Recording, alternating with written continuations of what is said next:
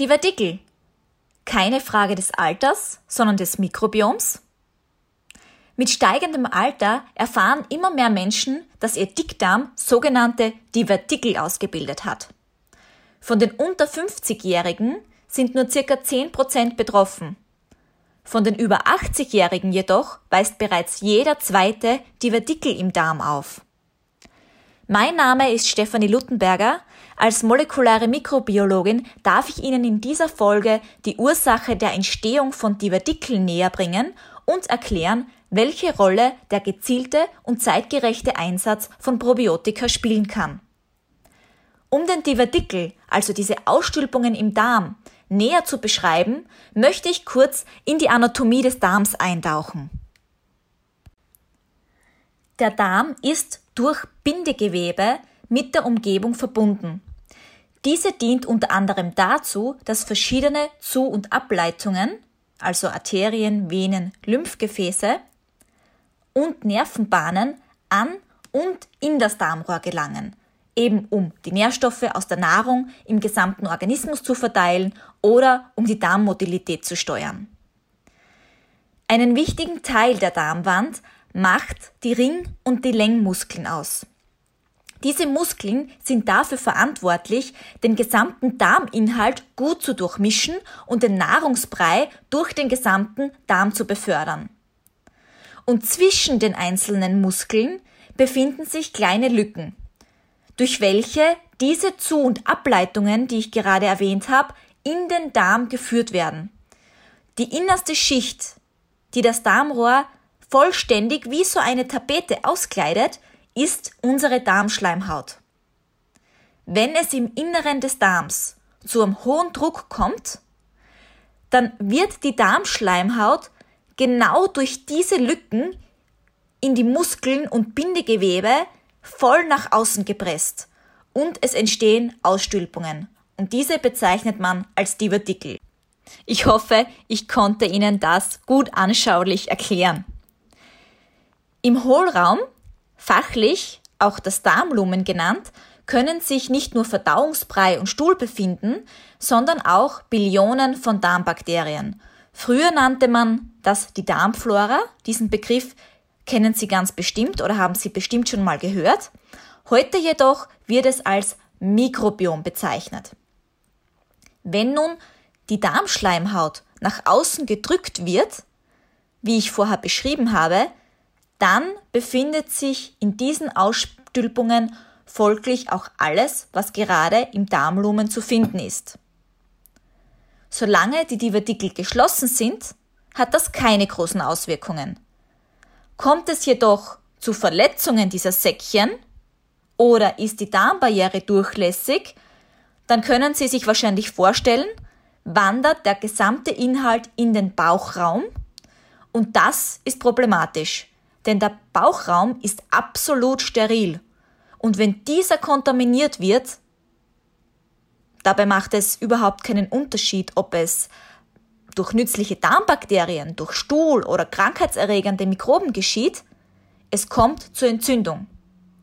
Und zwar um das Divertikel herum.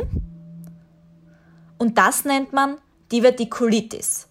Und die Endung itis bezeichnet immer einen entzündlichen Prozess. Um das Ganze noch einmal kurz zusammenzufassen.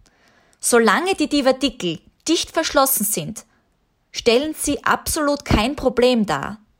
Kritisch wird es nur, wenn Ausstülpungen platzen, den Bauchraum verunreinigen und infolgedessen Entzündungen entstehen. Divertikel findet man am häufigsten in Ländern mit hohem Lebensstandard.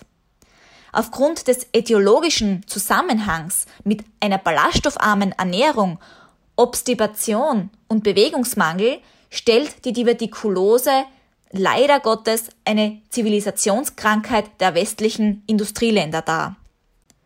Je nach Altersgruppe sind sogar bei bis zu 50 Prozent der Menschen Divertikel im Darm detektierbar. Und das ist eine wirklich enorme Inzidenz. Mit fortschreitendem Alter nimmt die Wahrscheinlichkeit einer Divertikulose wirklich sehr stark zu aber auch junge Menschen können Divertikel entwickeln und damit Probleme bekommen. Es ist allerdings wirklich wichtig zu verstehen, dass nicht jedes Divertikel automatisch ein Problem bedeutet. Die Divertikulose bezeichnet eigentlich rein nur das Vorhandensein von Divertikeln im Darm, ohne dass der Patient Beschwerden hat oder Entzündungszeichen sichtbar sind. Von allen Personen, bei denen Divertikel festgestellt wurden, haben wirklich nur 80 Prozent und nur unter Anführungszeichen eine Divertikulose und somit keinen Ärger im Bauchraum.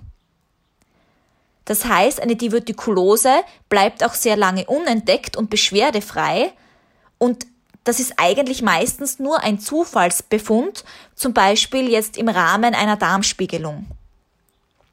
Treten allerdings bei einer bekannten Divertikulose Symptome wie starke Schmerzen oder Blut im Stuhl auf, dann ist das meistens ein Zeichen dafür, dass sich der Divertikel entzündet hat und es sich um eine Divertikulitis handelt. Bei der Divertikulitis, ganz egal welche Schwere gerade vorliegt, ist eine Behandlung unbedingt nötig, um ein Ausbreiten der Entzündungen schnellstmöglich auch eindämmen zu können. Die Frage, die man sich natürlich stellt und die auch ich mich gefragt habe, ist, welche Faktoren die Entstehung von Divertikeln beeinflussen können, aber auch welche Rolle die Darmflora dabei spielt. Und hier gibt es tatsächlich eine sehr interessante Studie in Europa mit über 50.000 analysierten Proben von Personen mit Divertikulose. Diese Ergebnisse möchte ich sehr gerne teilen, da sie für ein besseres Verständnis der Entstehung von Divertikeln äußerst interessant sind. Sie wissen, für viele Krankheiten kennt man bereits bestimmte genetische Signaturen. Das bedeutet, dass jene Personen, die spezielle Genausprägungen aufweisen, ein höheres Risiko haben, ein bestimmtes Krankheitsbild im Laufe des Lebens zu entwickeln.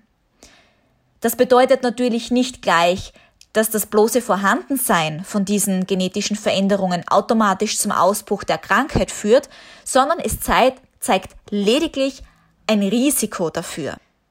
So hat man in dieser wissenschaftlichen Arbeit rund 40 Genausprägungen eindeutig identifiziert. Diese ähneln aber weder den Markern von chronisch entzündlichen Darmerkrankungen noch jenen des Reizdarmsyndroms. Dafür aber gleichen sie zum Großteil den genetischen Signaturen und jetzt bitte aufgepasst, die bei Bindegewebsschwächen und bei Erkrankungen des enterischen Nervensystems auftreten. Und das, meine Damen und Herren, finde ich wirklich höchst interessant. Das heißt also, ein schwaches Bindegewebe begünstigt, dass die Darmschleimhaut durch Druck leichter ausgestülpt werden kann und Divertikel entstehen können. Weiters kann es für die Entwicklung von Divertikeln und einer Divertikelkrankheit mehrere Ursachen geben. Viele davon treten gehäuft im Alter und in Zusammenhang mit der Darmflora auf. Es hat sich ganz klar gezeigt, dass die Wahrscheinlichkeit für das Auftreten einer Divertikelkrankheit mit dem Essverhalten zusammenhängt.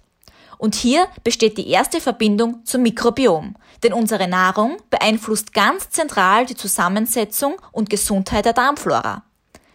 Einen ganz grundlegenden Einfluss haben sogenannte Motilitätsstörungen im Verdauungstrakt.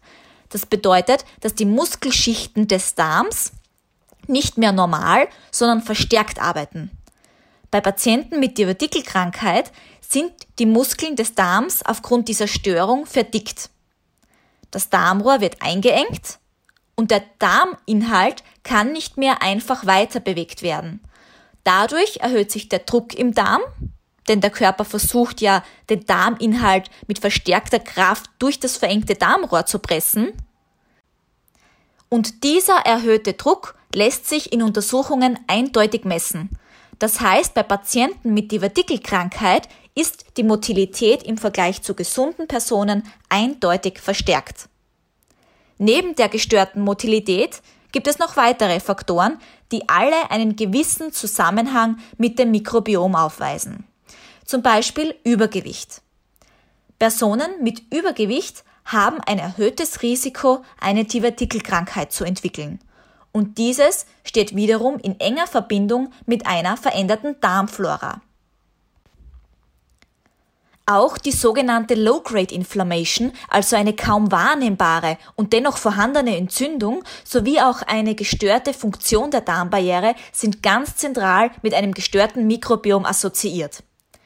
Der löchrige Darm, auch genannt Leaky Gut, bei dem wichtige Verbindungsproteine zwischen den Zellen der Darmschleimhaut aufgelöst werden, fördert ebenfalls die Entwicklung einer Divertikulitis. Denn genau durch diese undichte Darmbarriere wandern die Bakterien, die sich im Divertikel befinden, in den Bauchraum und lösen dort Entzündungen aus. Ein gestörtes Mikrobiom kann also in mehrfacher Hinsicht zur Entwicklung einer Divertikulitis beitragen. Ja, und für mich bedeutet das umgekehrt, dass eine positive Beeinflussung der Darmflora mit Probiotika möglich sein muss und eben einen sehr neuen, wichtigen Ansatz in der Therapie bedeuten kann. Es gibt bereits erste Daten zum Thema Mikrobiom und Divertikelkrankheit, welche tatsächlich richtungsweisende Ergebnisse liefern.